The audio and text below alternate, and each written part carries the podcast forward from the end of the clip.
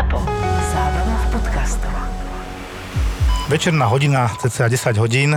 Ja som slúžil, pokiaľ si dobre pamätám, na oddelení a bol som ako keby tak prizvaný, že riešiť situáciu.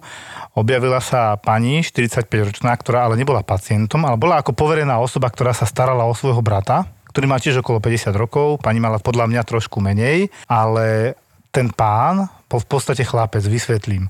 50-ročný muž s Downovým syndromom, už keď som ho len videl, tak nebolo jasné, že to nie je len Downov syndrom. Z tých novorodencov si pamätám trošku, že existuje diagnoza mikrocefalus, má takú zvláštnu malú hlavičku. Ja tu by som to stále volal, že chlapček, hej, lebo on tak na mňa pôsobil, aj keď to bol dospelý 50-ročný muž, ale už aj z toho vyjadrovania on zostal na úrovni 1,5 ročného dieťaťa. A teraz tá sestra, ktorá ho mala v opatrovníctve, prišla, že ona tam už bola ráno, ale dohodla sa nakoniec na, na tom, že pôjde domov, že doma si kúpia kyslík nejaký 7 litrový a že to bude stačiť, lebo on klinicky nebol nejaký katastrofálny, že by sa vyslovene dusil, strašne kašľal, 41 teploty, toto nebolo také.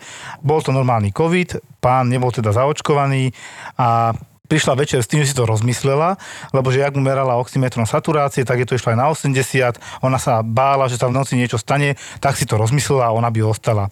Samozrejme, že sme sa v úvodzovkách všetci ako lekári potešili, že nemohla ostať už ráno, ale dobre, ideme to riešiť. A teraz také prvé, čo mi v hlave skreslo, že teraz, ale to nebude príjem jeden, my tam potrebujeme dve lôžka, tých lôžok na covide nebolo veľa, tak sme sa začali o tom baviť s pani, že a vy tu zrejme chcete zostať s ním, ako teda poručník, alebo jak to mám nazvať.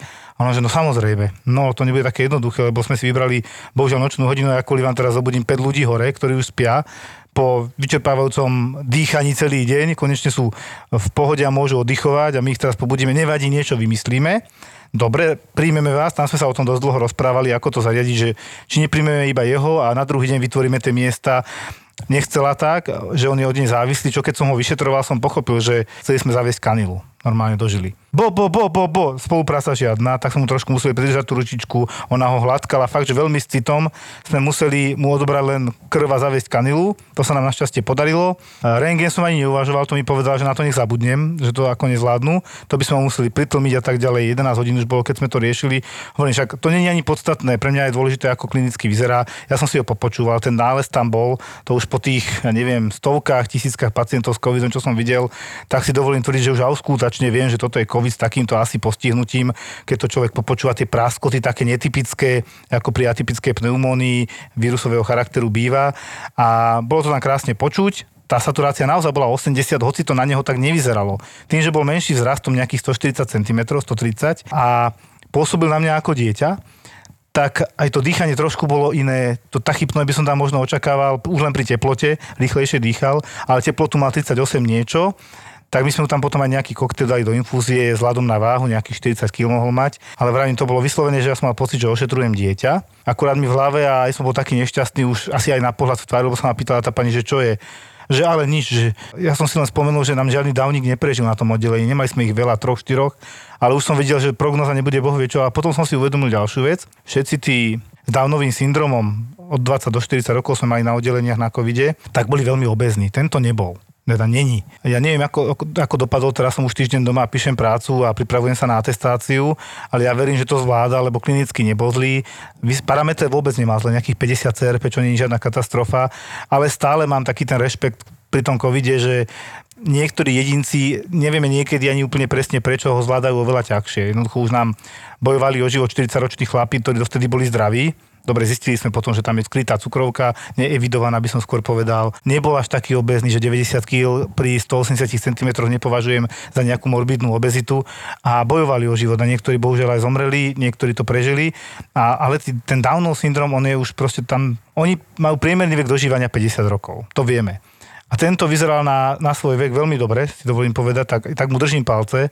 Týmto ich pozdravujem aj tu pani, lebo ja som mal slzu na krajičku, že ty kokšo dúfam, že nedopadne tak, ako tí, tí ostatní, čo sme mali na oddelení, lebo mi ho bolo lúto. Strašne bol zlatý, mne to pripomínalo vlastného syna, hej, len môj syn má najmladší 5 rokov, toto bolo 1,5 ročí, naozaj namiesto akejkoľvek, on všetko rozumel, ale vyjadroval sa najvyš. Bo, bo, bo, tam, tam, tam, to bolo všetko, to bol jeho celý slovník, fakt na úrovni 1,5 dvoročného dieťaťa tak ich pozdravujem a verím, že to dobre dopadne. Verím, že už sú možno aj doma a že je dobre. Toto je zvuk najväčšieho filtra CO2 na Slovensku. Zachytí tony uhlíka. Áno, je to les. Môže ho vysádzať aj vaša uhlíková stopka. So službou Uhlíková stopka od SPP pomáhame prírode spolu. Viac na spp.sk.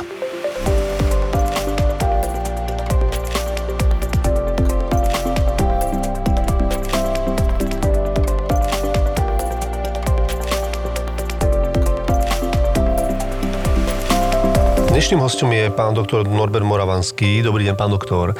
Dobrý deň, ja vás veľmi rád, že ste prišiel aj Joško, samozrejme, lebo sme vás dlho naháňali. E, Ste veľmi vyťažení, máte toho určite veľa. E, Ja len tak krátko si predstavím, že vy ste vlastne, ak som dobre tam čítal, ste aj konateľ, aj zakladateľ teraz e, Inštitútu Forenzik. Áno, forenzných medicínskych expertíz. Áno, áno, áno.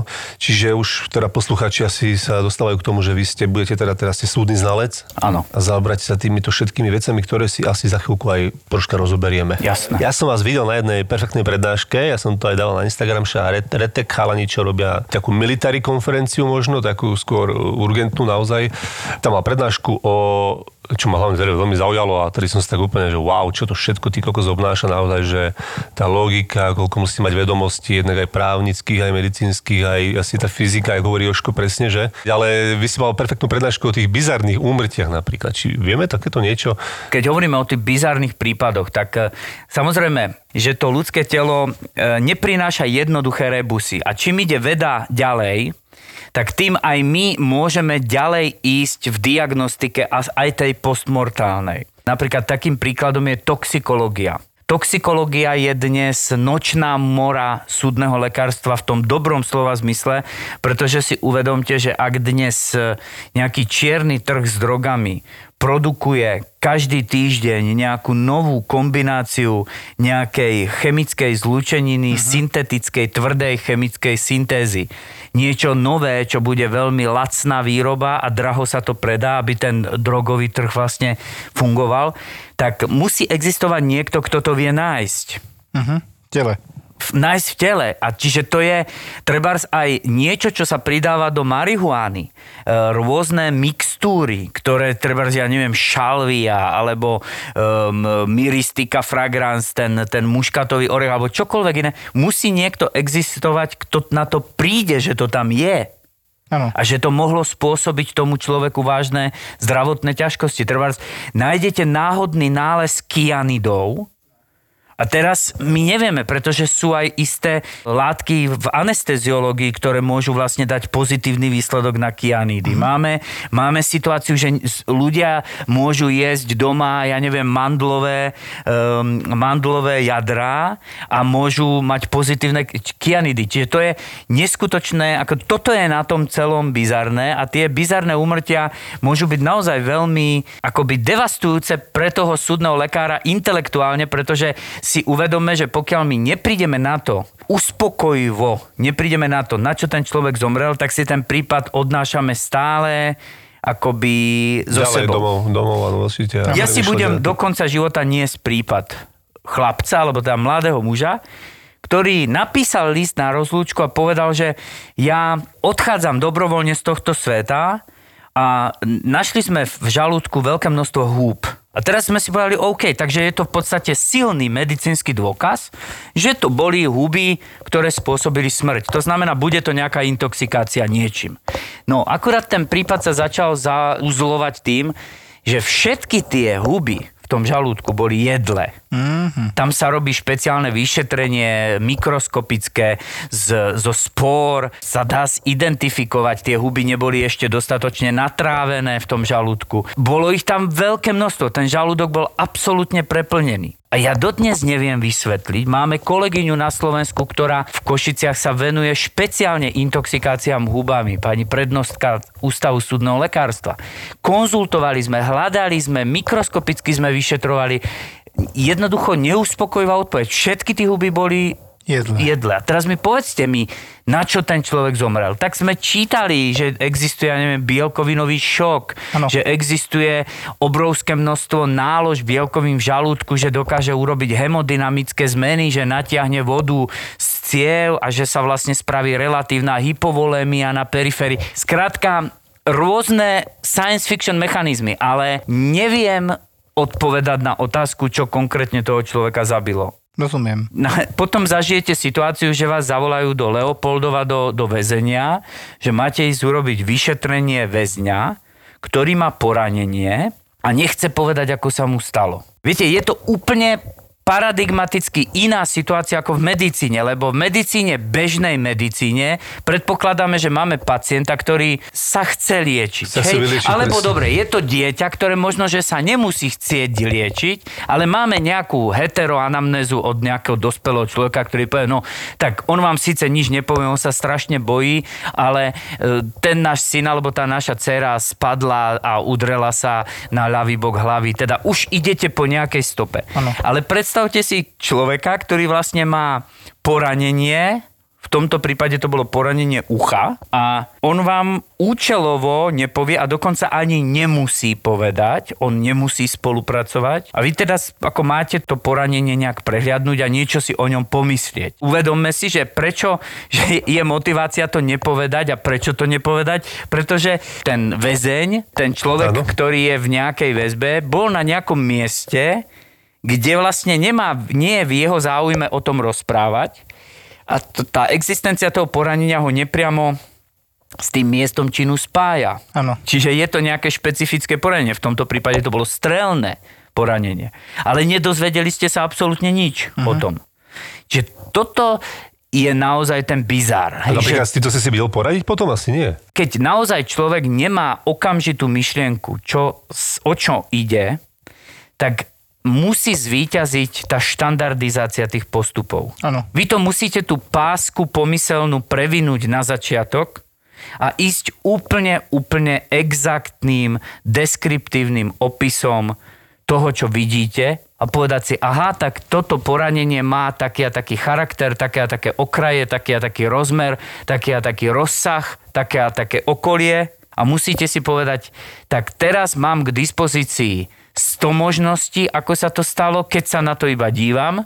Keď to poranenie opíšem a odmerám, tak zrazu tých možností mám 50. Keď ešte zoberiem nejakú vzorku a tam vyjde pozitívne niečo chemické, čo si myslím, že je na okraji toho poranenia, tak zrazu mám 20 možností. A to už je dobrá situácia. A i ten znalecký posudok môže byť kľudne nejednoznačný. Čiže môže hovoriť, že áno, pointa toho celého je 20 možností. Áno. Tá konferencia bola veľmi zaujímavá, pretože mal som pocit, že som úplne niekde inde, pretože ja som nevedel o tom, že na Slovensku máme špecialistov urgentnej medicíny, ktorí akoby sú potentní vycestovať niekde do vojnovej zóny a akoby robiť tam zázračné veci a hlavne tá miera improvizácie, ale zase len zdanlivé improvizácie, pretože na všetko sú guideliny a na všetko sú postupy a tá konferencia mi veľmi veľa dala, lebo v tej nabitej sále tých mladých ľudí, tých záchranárov som videl mm,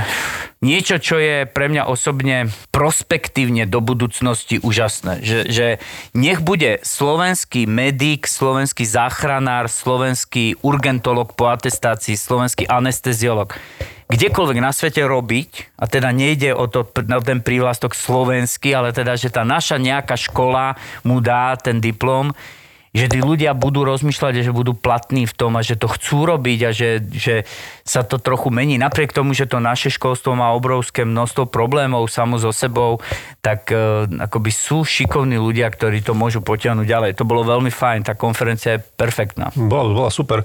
No ale vy ste mali najlepšiu prednášku pre mňa určite jednoznačne. A vlastne tam boli, že bizarné úmrtia, ale aj BOZP. Vlastne tam boli tiež také zaujímavosti. Vy ste veľa rozprávali, neviem, čo vy môžete rozprávať takto akože s lajkmi. Aha, A- viem, čo myslíte, viem. Viete, že to Eh, sú uh, fakt pekné veci. A takisto tam boli aj, že vlastne tomu, čomu sa tiež venujete násilné trestné činy a tiež ste vlastne edukoval aj tých záchranárov, že napríklad, že, čo bolo pre mňa zaujímavé, že foťte. Áno, Že áno. foťte, lebo že vám napríklad pri jednom prípade, ako vám veľmi pomohlo napríklad, že je jedna dokumentácia, to bol tiež nejaký násilný trestný čin a ste vedeli takto Eh, Ja to odhaliť. veľmi rád eh, poviem, o čo ide, pretože to, je, to má všeobecnú platnosť. A eh, viete, je, je veľmi paradoxné, že dnes bez mobilného telefónu nejde nikto na ulicu ani len na toaletu. Áno, Hej? áno. Uvedomme si, že mobil je prvá vec, ktorú chytíme ráno a posledná, ktorej sa dotkneme pred spaním. Väčšinou. A, a teraz si zoberte, že lajci, ľudia na ulici, bežní ľudia, nerozmýšľajú a intuitívne niektorú situáciu zachytia na fotografii alebo na, na zázname, na videu. A uvedomme si, že vlastne niekde ten profesionál, teda dajme tomu záchranár, policajt, hasič, zrazu má pocit, že by mal najskôr trikrát uvažovať, kým vyťahne fotoaparát a niečo cvaknúť. Ale uvedomme si, že vlastne táto zložka prednemocničná nejaká, alebo zložka preventívna, alebo zložka zásahová je na tom mieste ako prvá. Áno. A teraz, ak teda my nebudeme počúvať ten inštinkt a ten impuls, že to odfotím, keď je na to dostatočný časový priestor, alebo naopak, keď už viem, že tá situácia je nemenná, že tam treba vyhasol ľudský život, ale že je kriticky dôležité. Keď bude obrovská veterná smršť a my budeme e, mať nejaké telo niekde na chodníku, ale budeme vedieť, že sa musíme sami schovať a sami odtiaľ újsť, tak keď nezoberiem fotoaparát a neodfotím to telo, tak nezabezpečím dôkazy. Keď budeme na železničnej trati a budeme tam mať mŕtvého človeka, ktorý sa stal obeťou nejakej železničnej nehody a pokiaľ budeme vedieť, že za 3 minúty tam ide nejaký medzinárodný rýchlik, ktorý sa nedá za, zastaviť, improvizujem, tak ak neodfotíme toho človeka a ne, nebudeme transportovať to telo z tej trate, tak máme podôkaze. Toto je súčasť toho, čo tiež učíme zdravotníkov a rád spomínam na chirurga, ktorý mal poranenie, ktoré bolo totálne akoby úplne mimo bežných štandardov. Bol to mladý chlapec, ktorý mal poranenú pečeň a ten chirurg, ten, ten operátor zachoval ducha prítomnosť a pred tou resekciou, teda pred tým ošetrením tej pečene, to odfotografoval. Dovolím si tvrdiť, že tá fotka zachránila tú kauzu. Z rôznych uhlov pohľadu. Uh-huh. Jednak nám poskytla geniálnu informáciu o tom, ako to vyzeralo predtým, keď sa lekárska ruka dotkla toho zraneného orgánu. Čiže vieme sa vyjadriť, ako to vyzeralo bezprostredne po traume. Čiže keď skúmame, ako k tomu došlo, tak potrebujeme vidieť niečo, čo bol následok a rozpletať to, ako k tomu došlo. Ano. Ale na druhej strane si málo kto uvedomuje, že ten chirurg v tomto konkrétnom prípade veľmi zachránil aj nielen svoju reputáciu, ale reputáciu svojho pracoviska, svojej nemocnice. Prečo? Pretože je logické, že ak dôjde k nejakej zvláštnej klinickej situácii v nemocnici, ktorá môže skončiť s ťažnosťou, pretože nie všetky veci v nemocnici dopadnú dobre, to je súčasť bohužiaľ tej hry. A čím horšie zdravotníctvo, organizované, e, podfinancované, postkomunistické nejaké, tak tým tých zvláštnych sťažnostných agent bude viac. Na to, aby sme vedeli aj ako súdni znalci ochrániť dobrý postup medicíny, musíme mať podklady. Čiže ak on odfotí dobrú fotku, ten chirurg napríklad, ktorú môžeme použiť ako dôkaz, lebo je autentická, a je v tele, bez toho, aby sa toho orgánu niekto dotkol a je to pol sekundy nejakej, nejakej aktivity, tak máme dôkaz, ktorý povie, že ten následný postup zdravotnej starostlivosti bol správny. Ak niekto odfotí to EKG a pošle niekde do kardiocentra, kde sa rozvinie ten koberec a povie, ideme riešiť infarkt, ideme zachraňovať ľudské srdce, tak to EKG, ktoré sa vymenilo medzi tým prístrojom toho záchranára a tým, kto príjma toho pacienta, je absolútny dôkaz. Ano. Že to v čase a priestore infarkt bol. Alebo nebol. Niektorí sa tak dívajú, že to čo? Že príde pacient leža na geriatrické oddelenie, povedzme z domova dôchodcov alebo z domu, to je jedno, už s dekubitami príde sťažnosť o pár dní, že my sme vytvorili v nemocnici dekubity preležaniny. No a príjeme s fotkami, s dátumom a časom, no ale tie dekubity tam už boli, nehnevajte sa na nás, ale toto nie je naša žiadna chyba, dokonca sú krajšie ako na začiatku. Hej? A toto je presne ten dôkazný materiál. Zavedený katéter, presne odfotený, tak. datovaný. Dokonca sa píše, niektorí príbuzní nám uvádzajú vo výpovediach, že my nerozumieme, že tam si niekto na kožu pacienta poznačil, že 7.11.2012 e, bol zavedená nejaká ihla. A teraz logicky, ale prečo sa tak deje? Pretože medicína nemá tradíciu komunikácie s pacientom. My sme niekedy ťažkí, e, akoby amatéri v komunikácii e, s pacientom, ktorému jednoduchú vec vysvetlíme. Prosím vás, my si naozaj tým centrofixkom musíme poznačiť túto niečo na vašu kožu, my vám to zmieme, oznamujeme vám to, alebo tomu príbuznému povieme, pretože je kriticky dôležité ten kateter za 4 dní vymeniť. Tak. A toto, keby ten pacient a jeho príbuzný my sme to počul, lepili tak... presne na lepky, sme tam napísali fixky, ale na áre sme nemali vlastne problém s tou komunikáciou, tam nebola tá... To je áno. to, či im to niekto vysvetlí, vieš. Lebo napríklad, koľkokrát pacientovi, ja mu to aj poviem, akože ja som možno, že trošku výnimka, nechcem sa teraz chváliť, ale ja veľa komunikujem, aj s, hlavne s pacientom, a, a ja im poviem treba, podáme vám takúto a takúto infúziu, toto a toto tam bude a stane sa ti jedenkrát tisíc, že nespýtaš na alergie, ale tým, že mu to povieš, ale ja som na toto alergický. Ježiš Maria, ďakujem. Vieš, keď si viac komunikuješ, neurobiš chybu. Nič sa zle nestane. A presne, on hovorí presne doktor o tom, že keď mu teraz povie, že ja to tu píšem aj pre kolegov, aby zajtra ďalšia služba vedela, že tuto druhého druhý sme vám dali kanilu a o 4 dní ju treba vybrať, dneska je tretieho a možno si to zabudeme odozdať pri tom zhone, ale budeme to tu mať napísané. Je to tentrofuxkou, do tých 4 dní sa to samo zmaže, nemusíte sa báť, neostane to tam na veky. Je to ale kvôli vaše, vašemu dobru, aby sme mali Lebo informácie. už len takáto blbosť, v podstate, keď si to predstavíme, tak je dosť dramatický zásah do mojej integrity ako Áno. pacienta. Hej, tak je to moja koža, moja koža je moja mapa života, tak akože čo si vy tu dovolujete mi písať nejakou fixkou na moju kožu niečo? Hej? To dovolím tak možno maximálne štvoročnej cere, ktorá mi na čelo napíše niečo. Ale Principiálne je to neskutočne dôležitá vec. Možno, že sa to má odohrávať v zdravotnej dokumentácii, ale už keď sme pri tej vojnovej medicíne, hej, alebo pri tej urgentnej medicíne, tak akýkoľvek takýto zásah, a vrátim sa ešte k tomu fotografovaniu, je naozaj cenný doklad. A teraz si možno, ak počúva nejaký profík, tak si povie, no dobre, ale ako to mám teraz spraviť? A čo GDPR? A čo pacient ma zažaluje, že som odfotil jeho neviem čo um, intimné časti tela niekde a teraz sa to niekde objaví. Vždycky hovoríme na prednáškach, že ak máme tú fotografiu použiť, a ak môže tá fotografia byť použitá ako dôkaz, medicínsky dôkaz,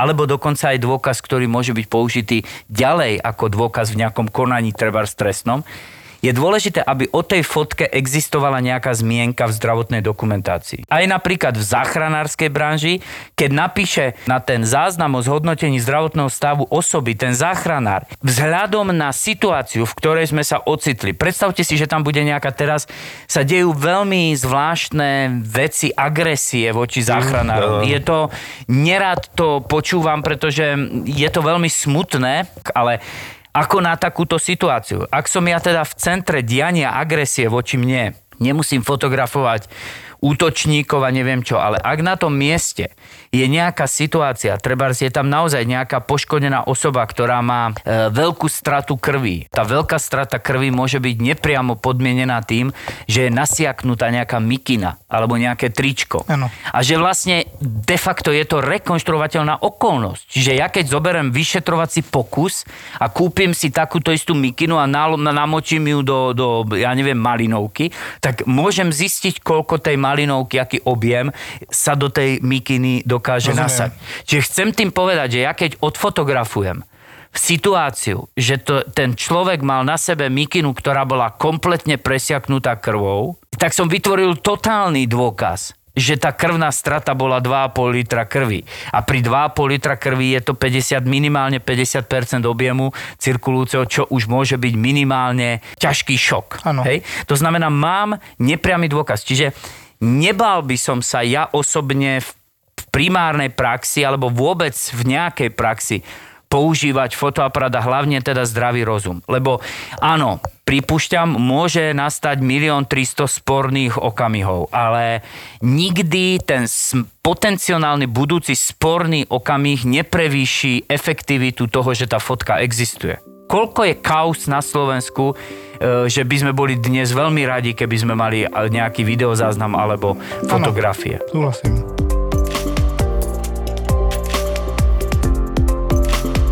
Ja sa chcem ešte opýtať, ja tam bol jeden taký brutálny prípad, ja neviem, či o tom môžete povedať. Ja som to normálne potom ešte 10 minút spracovával po tej vašej prednáške, to bol ten nejaký policaj, že bol nejaký priputaný človek a na základe nejakých fotografií ste... Aha, áno, viem, to bolo, čo myslíte. To bolo brutálne. Áno, že... to bol tiež to je- rozobrať, akože jeden z prípadov, to bola vlastne vražda na strednom Slovensku, kde bolo veľmi e, dôležité pochopiť ten modus operandi, ako k tomu došlo. Čiže bola to vražda, ktorá e, nastala pod rúškou pomyselnej policajnej akcie e, v určitom rodinnom dome. Takže tam tiež to súdne lekárstvo v tomto konkrétnom prípade zohralo veľkú úlohu, pretože e, demonstrovali sme na tej prednáške aj to, že ako fotografie, konkrétne fotografie z miesta činu následne pre iných expertov môžu byť dôležité. Že napríklad pri rekonštrukcii celej udalosti my v čase, keď reálne cvakneme fotoaparátom povedzme 300 krát, 500 krát. To sú bežné čísla. A teraz si predstavte, že samozrejme z tých 350 fotografií vy použijete reálne možno, že 50. A zostane obrovské množstvo fotografií z toho miesta, ktoré zdanlivo už nepotrebujete, lebo ste ich prešli a teda ich nepoužijete v tej argumentácii, v tom znaleckom posudku. Ale pokiaľ to dostane do rúk úplne iný expert, tak sa pozrie na to vaše fotografické oko, že čo ste vy na tom mieste zachytili, keď je to ešte tá éra pred trojdimenzionálnym skenerom, tak zrazu zistíte, že vy ste cvakli nejakú fotografiu, ktorá ukazuje úplne niečo iné, kde vy nemáte v, v momentálnom nastavení vášho mozgu priestor si to uvedomiť. A keď vám to ukáže iný expert, napríklad rozptýl krvných stôp, ukáže vám, že keď sa teda striela na mieste činu, tak tá strelba môže zanechať konkrétne krvné stopy, ktoré môžu veľa ukazovať. Môžu ukazovať, z akej strany sa strieľalo a kde bola poloha toho postreleného človeka, alebo teda toho mŕtvého človeka. A podľa tých krvných stôp dokážete zistiť, e, kde ten páchateľ asi mohol stáť. Zrazu sa otvorí úplne iný príbeh a dokonca tá fotografia môže byť tak významná, že môže byť na ceste k identifikácii toho páchateľa. Tam bolo vlastne podozrenie ako, že to, ten pán... Kombinácia. Kombinácia dvoch modelov násilia. Áno. Kontrapunkt bol vlastne v tom, že boli tam vlastne dva modely násilia. Násilie, ktoré vedie k tzv. tým pomalodynamickým alebo nízkodynamickým krvným stopám, ktoré sú tie kvapky hrubšie, tie prskance, striekance sú hrubšie, sú také intenzívnejšie. A potom je vysokorýchlostný rozptýl, ktorý bola tá druhá fáza toho útoku, teda tá fatálna pri vzniku strelného poranenia, kde ten rozptyl tých krvných stôp je vlastne milimetrový alebo rádovo milimetrový. Hej, a majú iný charakter. Je tupé poranenia, údery, čo je či rukou, či pálkou a podobne a strelné poranenie úplne iný charakter, že tam nebolo jeden typ poranenia, ale viac, ale v podstate smrteľným bolo to strelné poranenie, tak to chápem. Áno, áno. Takú istú situáciu máte napríklad dopravná nehoda, chodec versus osobné motorové vozidlo a potom chodec versus vlaková súprava. Hej, zdanlivo by teraz niekto povedal, no však to musí byť jasné. Ale niekedy to nie je úplne jasné, ale dokážeme povedať, že či teda ten kontakt bol e, vysoko ťažkým nejakým zariadením, to môže byť aj priemyselné nejaké nešťastie, ktoré sa niekde stane. Čiže toto všetko to ľudské telo poskytuje. Tá morfológia, tá tvárová zmena toho poranenia dáva odpoveď na otázku, ako k nemu došlo. Dopravné nehody vôbec. E, Je to veľký rebus. Lebo napríklad e, veľa komunikujeme so znalcami z cestnej dopravy, e, ktorí vám povedia, že všetky tie naše aproximácie, tie zjednodušenia, že si my myslíme, že my dokážeme rekonštruovať udalosť, že či ten chodec bol zrazený zľava, spredu, z boku, že sa ukazuje, že tým, že máme veľa priemyselných kamier napríklad, tak e, veľa dopravných nehôd vo veľkých mestách sú naozaj zachytené na priemyselnú kameru Jasné. nemám rád tie dopravné nehody. To je jedna z oblastí, ktorú emocionálne prežívam veľmi ťažko. E, Že vidíte, že ten človek pred pár sekundami ide normálne po ulici a vidíte tú situáciu, že sa úplne z inej strany približuje auta, zrazu vy viete, ako to dopadne, pretože ten celý príbeh máte vyrozprávaný až do konca, aj so všetkými fotografiami, čo tá interakcia spôsobila, ale vidíte, ako plinie ten čas a zrazu ako sa to nedá vrátiť naspäť, ako sa ten film nedá zastaviť a musíte študovať tú interakciu, lebo vás to zaujíma, lebo je to odpoveď na dôležitú otázku, kto zavinil tú dopravnú nehodu napríklad. A medicína k tomu má čo povedať, pretože má dôvod povedať tie fázy, ako k tomu došlo. Keď vidíme tie videozáznamy, tak vidíme, ako veľmi sa mýlime pretože my si myslíme v tých učebniciach, že to celé je rozfázované. Hej, že my si dokonca niekedy trúfame povedať, že tá noha ľavá bola asi vpredu a ten človek asi našlapoval na tú ľavú nohu, keď došlo k tomu nárazu. Áno, tie biomechanické princípy nejaké fungujú, ale zrazu zistíme, že sa bezprostredne pred tým, ako to auto dobrzďuje, veľmi sa podceňuje moment, že ten chodec počuje, ako to auto brzdí. Čiže tá jeho pôvodná myšlienka, že prejdem cez ulicu priamo a rýchlo, sa zrazu modifikuje. Ten chodec sa otáča, otáča celé svoje telo k tomu približujúcemu sa autu. V tých našich statických, analytických obrázkoch zabúdame na tú dynamiku toho deja a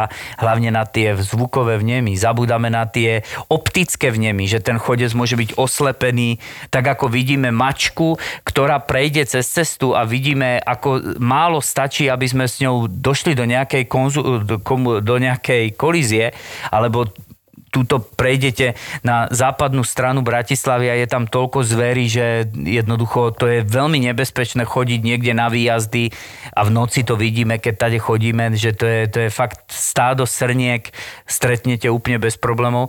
Ale vidíme, ako tie svetelné podmienky môžu ovplyvniť tú kolíznú situáciu. Takže toto sú také zaujímavé veci, ktoré ešte stále sú výzvou aj pre tých rutinných súdnych lekárov a policajtov a znalcov z cestnej dopravy, ktorí tieto veci posudzujú. Ale poznáte určite Mišové, Kubovčíkové videá. Jasné. Mišo to robí absolútne perfektne. A akože ja som strašne rád, že, že sa poznáme a že sa máme vo vzájomnej úcte, lebo on robí strašne pekné veci. Tie, tá názornosť, aj tá grafika, aj tie, ten, tie zvuky, akoby fakt to robí dobrú No, prácu. že dlho zavolaný, ale nejak nestíha, má toho tiež veľa. Ja sa prihovorím. Moja manželka sa tak rozhodla, že dáme deti do tábora a takého ale, čo je vonku v stanoch. Niekde pri Novej bani to bolo, alebo niekde tam v Kremnických baniach blízko v ok- v okolí. Ja som ich tam aj zaviezol, potom odviezol naspäť domov. O dva týždne na to, počas búrky, tam, v tomto istom kempe, kde boli moje deti, ale po dvoch týždňoch sa to stalo, pri veľkej búrke, boli také škaredé búrky v lete,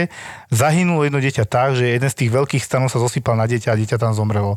A ja som si hovoril, no a tábor skončil, tí rodičia sa budú určite sťažovať, alebo niečo určite nájdu skoro vždy niečo nájdu. Tí rodičia boli tak úžasní a mne do teraz. Tí rodičia boli tak poslali- úžasní, že to odpustili. Áno, ja viem, ja som to sledoval a viete, dosť sa často stretávame aj s profesionálnou psychologickou pomocou e, na mieste činu, akože keď, a najmä, keď ide o úmrtie dieťaťa. A tento prípad bol naozaj e, krásny, pretože tam dokonca neviem, či nebola aj nejaká pointa, že tí rodičia povedali, aby, aby pokračoval ten tábor, alebo tam mali mať nejakú, nejaké vyvrcholenie toho celého a že teda nechceli, aby sa to celé zatvorilo, takže Áno, to, že to dieťa ich tam bolo niekoľký rok po sebe, že sa tam cítilo šťastné, že mu tam bolo dobre. A toto je podľa mňa to, čo chýba dneska na Slovensku, trošku takého spolusúcitenia a vzájomného pochopenia, náhľadu z druhej strany, že proste toto tu není a chýba nám to, toto treba zmeniť. Ja veľmi podobne skladám diagnózy, lebo oni prídu mnohokrát, nameral som si vysoký tlak, ale to není anamnéza, namerať ho viem aj ja. Mňa zaujíma, čo ste cítil a ten pacient sa zrazu, čo som cítil? On sa až prekvapí niekedy, že toto sa ho niekto spýta a presne to je to, že aj keď mi skolabujú, No dobre, čo sa stalo? No odpadol som. No to je moc zoširoka. Poďme po jednom, po bode. Čo bolo pred kolapsom? Čo ste robili? Aby som si to vedel predstaviť. Sedel som pred telkou. Potom som sa postavil a zatočila sa mi hlava. Výborne. A keď ste sa postavil, zabolelo niečo, alebo len za, zatočila sa hlava, zrnenie STV, opíšte mi to. A presne toto je veľmi podobné, že áno, začať od začiatku. Nie riešiť stav po kolapse. Dobre, keď bude v bezvedomí, tak sa asi veľa nepopýtam, tak telefonujeme. Našťastie ten záchranný systém má tie čísla, s kým komunikovali a dozvieme sa nejakú tú anamnézu. A tam napríklad, keď už je v bezvedomí, tak idem rovno na CT hlavy a než, nerozmýšľam nad tým, čo ďalej, lebo kým sa dostane k výsledkom z krvi, to bude nejaký čas trvať. A toto čo pán doktor presne hovorí a ja si to skladám ako takú malú novelu, by som povedal, že ako to naozaj bolo. A toto je podobné a súhlasím s týmto názorom, že asi bolo treba do, začať, ako urobil som kuk na toho človeka, či je obutý, vyzutý a tak a išiel hore sa pozrieť a vlastne aj uvidím, ako on možno, keď tam býva každý deň išiel tým výťahom a možno po schodoch, jak vyzerajú tie schody, aký máš dojem z toho celého paneláku. To, to strašne veľa dá. Akože pamätáte si uh, Hausa, hej, poznáte. Áno, áno. A niektoré jeho diely boli také, že človek teda si kladol otázku, že to samozrejme je to fikcia, lebo Áno. mali jedného pacienta, ktorého šiesti riešili týždeň. Akože je to samozrejme z iného sveta. Ale ten jeden princíp tam bol pekný, čo sa mne veľmi páčilo, že aj v tej klinickej medicíne boli situácie, napríklad nejaká intoxikácia neznámou látkou, niečím, nejakou škodlivinou.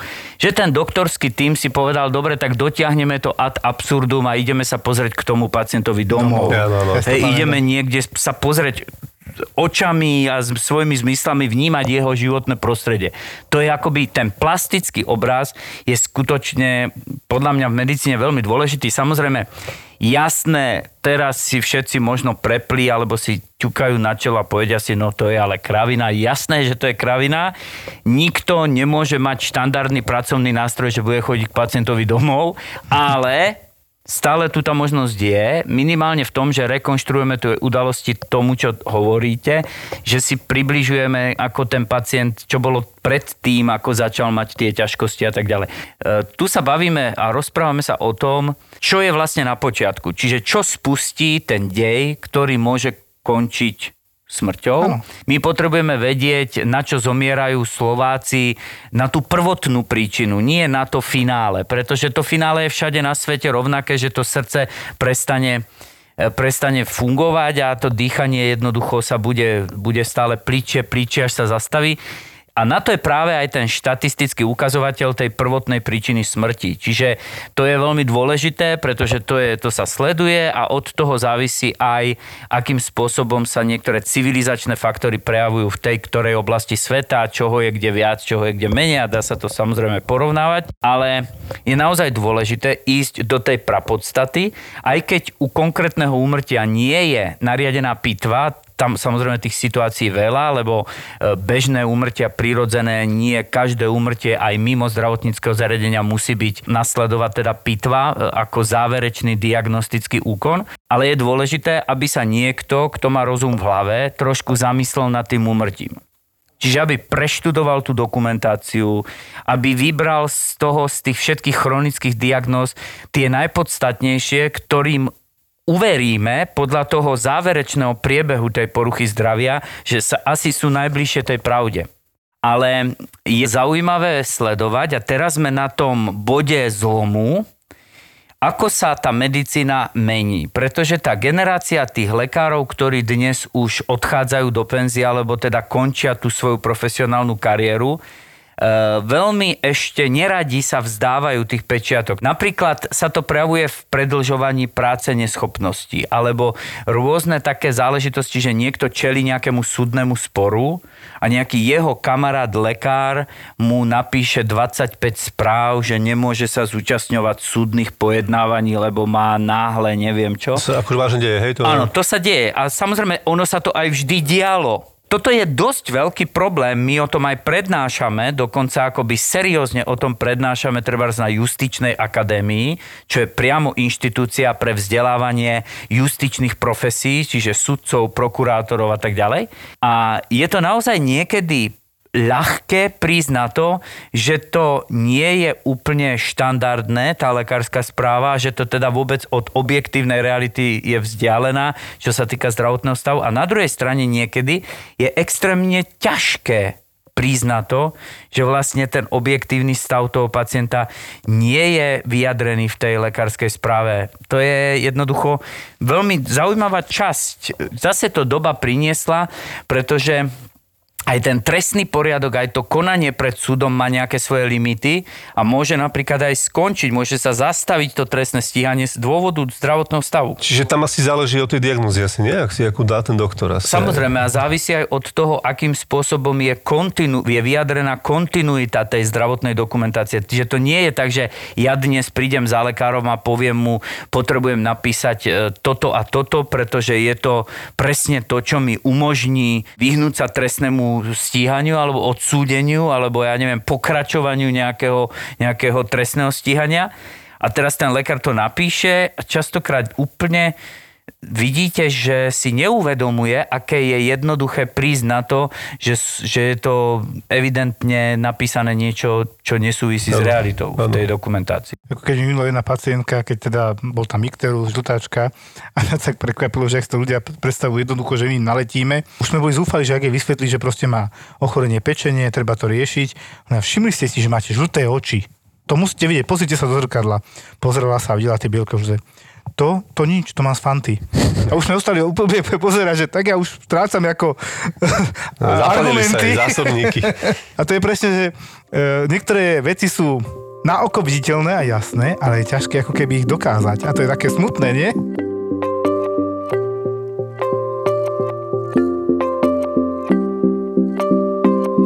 Ja by som ešte navrhoval, že či pán doktor má z hlavy presne také niečo, čo mu utkvelo v hlave, už možno mladšiemu, staršiemu, myslím teraz... O, má to určite strašne veľa. Nejaký taký konkrétny, dobrý, No, krásny. mám veľmi teraz zaujímavý prípad, ale musím vám povedať, že nemôžem absolútne o tom hovoriť. Je to kriminalistika, chápem. Ale niečo z minulosti. Vyriešené, ukončené. My sme robili, a je to v podstate vec, ktorú, ktorá je známa, e, medializovaná, teda kauza aj jedna, aj druhá. E, spomínali ste aj toho chlapca, alebo toho muža s tým dávnovým syndromom. Súdne lekárstvo má také tie ťažké prípady a ťažké prípady sú úmrtia detí vo všeobecnosti. To je všade asi. A nikdy som si nemyslel, že zažijem dva také prípady a ono platí také súdnolekárske pravidlo, pravidlo dvoch, alebo teda pravidlo, že tie prípady idú v nejakých sériách. Kumulované, no. Hej, že, že poviete si, takéhoto pacienta aj v klinickej praxi už nestretnem a zrazu sa vám objaví podobný e, ešte raz a v relatívne krátkom časovom intervale. No my sme našli e, dve pozostatky detí v pokročilom štádiu hnilobnej dekompozície v zmysle mumifikácie. Jeden prípad je z roku 2006 a druhý prípad bol z roku 2012 a jeden prípad sa odohral v, na strednom Slovensku, jeden prípad tu na západnom Slovensku. Mali spoločné to, že vlastne tie deti po smrti boli ponechané na mieste, kde došlo k úmrtiu. To znamená, že existoval významne dlhý časový interval medzi smrťou a medzi nálezom toho tela dieťaťa. Teraz si položíte otázku, že či na Slovensku môže zmiznúť dieťa logicky tá otázka príde, pretože keď revidujete takýto prípad a sledujete veľmi detailne tie časové súvislosti, tak si tú otázku musíte položiť. Či, či teda ako spoločnosť, ktorú, ktorú regulujeme nejakými pravidlami, databázami, registrami, legislatívou, neviem čím, povinnosťami rodičov, opatrovníkov. Že či teda dokážeme naozaj upchať tie diery. No a ja sa obávam, že vlastne najzraniteľnejšie deti, ten najzraniteľnejší detský vek je do toho 6. roka, kedy začína povinná školská dochádzka, kedy e, aj v, v tom celom aj očkovacom kalendári, aj takom onakom sú určité priestory, e, ktoré môžu vytvoriť situáciu, že to dieťa zmizne, zmizne z, z, záujmu e, zdravotníctva, predškolského zariadenia. A toto boli také dva prípady, kde to súdne lekárstvo bolo v takom veľmi nezávidenia hodnej situácii štatistickej, pretože Predstavte si e, pitvu takého dieťaťa, kedy si veľmi želáte, aby ste priniesli príčinu smrti, pretože nie je normálne, aby sme na nejakom mieste našli e, telo dieťaťa po mnohých rokoch od úmrtia. A v tom jednom prípade napríklad sa to absolútne nepodarilo, pretože to ľudské telo neprinieslo ten dôkaz smrti. To bolo len mumifikované telo bez vnútorných orgánov, bez toho, že by sme mohli revidovať nejaké poranenie. My sme vykonali rozsiahle rengenové skúmanie, dokonca CT skúmanie, aby sme zistili, či tam nie je nejaká malá úrazová zmena, nejaký krvný výron niekde v tom e, mumifikovanom tkanive, ktorý by vysvetloval nejakú traumu. Dodnes nevieme, na čo to dieťa zomrelo. A teraz sa dostávame naozaj k tomu, že pokiaľ nevieme príčinu smrti a nevieme kategóriu smrti alebo spôsob smrti, tak nevieme vytvoriť ani priestor na to, aby sme postihli nejakého človeka, ktorý by mal byť zodpovedný. Samozrejme, môžeme e, ten celý prípad rozmeniť v nejakom e, trestnom zákone a povedať si, tak asi tam mohlo ísť o neposkytnutie pomoci, mohlo tam ísť o nejaký defekt v starostlivosti o dieťa. Všetko by sme nejak vedeli si vysvetliť, ale nedo, nedopátrame sa k tomu, k tej prapodstate, to sú tie príčinné vzťahy medzi tým vonkajším zásahom nejakej inej osoby a medzi tou smrťou. Čiže ten prvý prípad e, je naozaj taký, že sme vyčerpali všetky možnosti, ktoré medicína, forenzná medicína má, súdne lekárstvo, aby sme tú príčinu smrti určili. A ten druhý prípad bol vlastne akoby daná druhá šanca. E, Možno, že sa to niekde tam hore niekde zneutralizovalo, že teda ten prvý prípad neposkytol možnosti, ale ten druhý áno, pretože sme našli v dutine lebečnej e, toho dieťaťa mumifikovaný, vysušený krvný výron, to znamená významný objem krvi v subdurálnom, teda priestore mm-hmm. pod tvrdou blánou mozgovou v lebečnej dutine, ktorý evidentne pochádzal z úrazu a teda ten, ten náraz, ktorý na, to, na tú hlavičku toho dieťaťa pôsobil, bol natoľko silný, že viedol ku krvácaniu a to krvácanie sa prenieslo na ten mozog a ten mozog vlastne e, spôsobil opúch a ten opúch spôsobil ďalšie zmeny v tom mozgu, ktoré viedli k zlyhaniu srdca a činnosti plúc a dýchania. Zistili sme ďalšie úrazové zmeny. Zistili sme, že tomu dieťaťu nebola poskytovaná veľmi pravdepodobne adekvátna výživa, lebo tie kosti nemali taký parameter, aké mali mať, čo sa týka pevnosti. Zistili sme, že tam boli staršie zlomeniny rebier, staršie zlomeniny ruky, hornej mm-hmm. končatiny. Čiže smutný prípad v tom, že sme pomaly, pomaly odkrývali oblúdnosť, čo dospelá osoba je schopná dieťaťu urobiť za istých okolností. A je to veľmi paradoxné, čo teraz poviem, ale e, ja som rád, že tento druhý prípad e, priniesol aj teda nejaký konkrétny efekt v tom, že sa našiel páchateľ, ktorý e, je dnes pravoplatne odsudený. Takže je to pre nás zadozučinenie e, a satisfakcia, aj keď e, stále cítime ešte handicap, pretože a zastávam ten názor, že si myslím, že súdne lekárstvo má ísť preventívnym smerom. My sme istá špecifická oblasť preventívnej medicíny. My máme rozprávať. My by sme mali mať takýto podcast každý druhý týždeň, aby sme rozprávali, samozrejme preháňam a hovorím to s nadsadením, ale mali by sme mať takýto podcast, aby možno aspoň eh, jeden, dvaja ľudia, ktorí počúvajú možno vašu reláciu alebo si skúšajú predstaviť plasticky, čo tí vaši hostia robia, aby možno, že sa poučili. A naozaj je to zase fráza, že si povieme, že stačí, keď zachránime toho jedného, ale principiálne je to o tom, že to ľudstvo prináša aj tie prejavy zlých ľudských vlastností, ale ak vieme o tom, tak zase je našou psou povinnosťou o tých zlých veciach a o tých konšteláciách, kedy sa zlé veci dejú hovoriť. Lebo asi to k niečomu by mohlo byť dobré.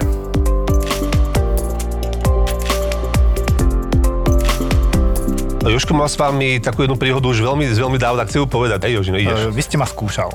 A Keď som Aha. bol ako medík, myslím, že to bol štvrták alebo piatak, súdne lekárstvo, ja som si zapamätal jednu vec, tú hlavnú, že my sme sa to učili s chalami na izbe a že to je krásne logické, to je parádne, konečne nejaká tá fyzika sa tam spomína a dáva to zmysel všetko, nemusíme sa to bifliť, dáva to proste logiku. A ja som si jej vyťahol pád z výšky. Ja som rozprával tú teóriu a tak a vy ste ma zasekol. Tačí, človek spadol z 9 poschodovej budovy, 3 metre každé poschodie približne, kde bude nohy, kde bude hlava. Proste malo byť odpoveď, že či bude telo bokom, alebo nohy k budove, keď padne na zem, teda samozrejme asi neprežije, alebo hlava k budove a ja som teda odpovedal, že tak nohy budú k budove. Že, a keď ho niekto sotí, no tak to už nebude k budove a to je ten rozdiel. A sme to začali vysvetľovať, vy ste ma popri tom vlastne aj niečo naučil a potom som dostal z fleku Ačko po 5 minútach, ja som zostal kúkať, čo je? Tak rýchlo? Že no a čo sa tu chceme toľko rozprávať? Ďalší. A išlo to nomaj bum, bum, bum. Jeden, myslím, že sme aj jeden aj išiel, ale ten naozaj bol ticho celý čas, tak som si aj hovoril, že tam sa nedá nič, nič robiť. Keď sa keď nehovorí nič, tak nehovorí nič.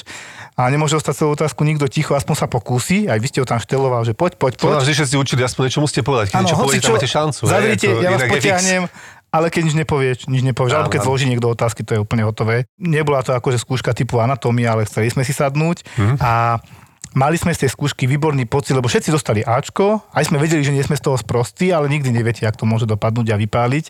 A na tú skúšku som nikdy nezabudol. Tak to veľmi pekne, Jozef, vám ďakujem, lebo pre mňa je vyučovanie na vysokej škole úžasná skúsenosť, v podstate každodenná a každoročná, pretože e, to je niečo, čo vás stále posúva niekde inde, to je samozrejme fráza, ale realita je v tom, že človek, ktorý vyučuje najmä na vysokej škole, počíta stále s tým a čaká, že tam v tom auditoriu bude jeden, ktorý ho prekvapí, alebo dvaja, alebo traja, možno niekedy aj za celý rok, alebo za celé nejaké obdobie.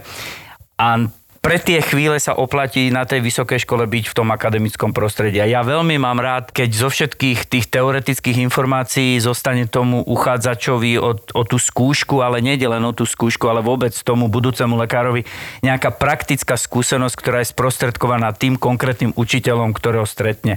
Takže veľmi rád na vysokej škole učím a som rád, že ste spomenuli tento príbeh, lebo keď e, mám možnosť sa niečo opýtať študenta, tak čakám odpoveď a to súdne lekárstvo, teda tá moja naša profesia umožňuje určitú invenciu, pretože je to o konšteláciách, ktoré sú z bežného života. Čiže to všetko, ako ten život zariadi tie situácie, to všetko sa dá povedať a zároveň sa dá použiť celá medicína v kocke, pretože my máme naozaj prieniky, hlboké prieniky do predklinických disciplín, ale aj do e, treba záležitostí chirurgie, úrazovej chirurgie, internej medicíny následne, čiže urgentnej medicíny. To sú všetko naše prieniky a veľmi radi odbiehame z toho súdneho lekárstva aj niekde inde a mám pocit, že by to tak malo byť. Ja som si zapamätal ten pocit, presne tú otázku, čo ste sa nás pýtali ako jedinú otázku, potom sme to ešte prebrali, a čo keď ho niekto prisotí, on tak mu pridá kinetickú energiu logicky. A to, do, to, to dovysvetlí lebo presne No. ty si to vlastne nedovysvetlil, ono, že no, nie úplne každému lebo to... presne toto sa ma spýtal, že jak zistím, že či ho niekto nesotil. Hovorím, tak keby ho niekto sotil, nepredpokladám, že ho sotí za zadok, štandardne ho sotí cez chrbát, kde teda dostane kinetickú e, e, energiu a roztočí sa. V podstate už nepadne klasicky nohami, ale nejak bočne alebo štandardne podľa tej výšky, samozrejme koľko obratok bude mať, akú kinetickú energiu dostala. Odpovedou bolo proste, že, že je menej pravdepodobné, že bude nohami dole ku budove, ale bude už nejako pootočený. Toto bude obrovský rozdiel a bude tam vidieť tie známky pridanej hodnoty nejakej energie cudzím zavinením. Je to zvláštne, ale tá samovražda skokom z výšky je pomerne častým javom. Za posledné rádovo mesiace my máme v podstate týždenne niekoľko prípadov. Fakt naozaj. Fíha. Uha. A je toho dosť. To znamená, popri obesení, čo je klasický spôsob samovraždy, tak skok z výšky je naozaj epidemiologicky významná skutočnosť v Bratislave. A teda späť k tomu, o čom sa rozprávame. Je kriticky dôležité štandardizovať postupy, ako sa vyšetrujú tie prípady pádov z výšky, alebo teda situácie, že máme telo človeka, ktorý e, je po smrti, nachádza sa na tom mieste, alebo je možno len minimálne modifikované zásahom rýchlej lekárskej pomoci alebo rýchlej zdravotníckej pomoci. Čiže my presne vieme, že e, tí záchranári alebo ten lekár len skonštatoval smrť, len sa dotkol, len minimálne pohol s tým telom. A je dôležité, aby nastúpila nejaká štandardná situácia, že my vyhodnotíme tú polohu, v akej sa nachádza. Je to veľmi dôležité, pretože častokrát je to v noci, sú tie svetelné podmienky zhoršené, ale aj napriek tomu sa musí tá poloha zdokumentovať. Ale čo by vás možno nenapadlo a čo vedieme e, aj my medzi súdnymi lekármi, taký utajený spor je, že kde ten lekár, ktorý vykonáva tú prehliadku, má ísť ako prvé že či na tom mieste činu má ísť vlastne na to miesto, odkiaľ ten človek spadol alebo padal vo všeobecnosti, alebo má začať od toho tela, ktoré sa nachádza niekde na trávniku alebo na chodníku alebo na ceste. Ja si myslím, a mám teda na to argumenty, že sa má začať od toho miesta, odkiaľ potenciálne mohol skočiť alebo nešťastnou náhodou padnúť, alebo aj pričinením nejakého iného človeka. A to preto, pretože jednak um, pokiaľ je dobrá situácia, že sme na mieste s dobrými policajtami, to znamená s ľuďmi, ktorí majú záujem o ten prípad a páli im to, tak veľa vecí sa dá vysvetliť ešte skôr, ako sa dostanem k tomu telu a navyše môžem si vytvoriť vlastne super hypotézu, že čo na tom človeku idem nájsť v zápäti v priebehu niekoľkých desiatok minút. Čiže príklad. Pokiaľ vidíme, že je otvorené, ja neviem, okno alebo balkónové dvere, tak v prvom rade logicky vás napadne e, konfrontovať situáciu v tom, že čo vidím na tej e, okrajovej rímse toho okna alebo na tej podlahe podlahe. Častokrát tie balkóny vo veľkomestách sú zaprášené, čiže zostanú tam nejaké stopy. Či je tam stopa od nejakej domácej obuvy, nejakých našuchovačiek alebo niečo takého, alebo nejakých tenisiek. To je veľmi dôležitá vec. Je dôležité zistiť, že či ten človek sa po tom balkóne nejako pohyboval, či ten priestor poznal, či bol fajčiar, či chodil fajčiť na balkón. Potom je dôležité, či je napríklad v tom bezprostrednom okolí nejaká niečo, čo treba hovorí o nejakom náhlom pohybe, náhlom porive, e, nejaký rozpísaný text, počítači, nejaká komunikácia, nejaký poriadok, neporiadok v tom byte. To je všetko dôležité. Dôležité je v akej dennej alebo nočnej hodine k tomu došlo. Čiže toto všetko všetko sa skúma, čiže ja si myslím, že sa má začať z toho vrchu, z toho bytu, alebo teda z toho miesta e, nad tou zemou a potom máme už prísť plný očakávania s nejakou pracovnou verziou k tomu telu a skúsiť vylúčovať alebo naopak dokazovať, čo si o tom celom myslíme. Ďakujem veľmi pekne. Filip, veľmi pekne vám ďakujem za pozvanie aj vám. Jozef, Veľmi ja pozdravujem všetkých poslucháčov ešte raz. Aj my ďakujeme.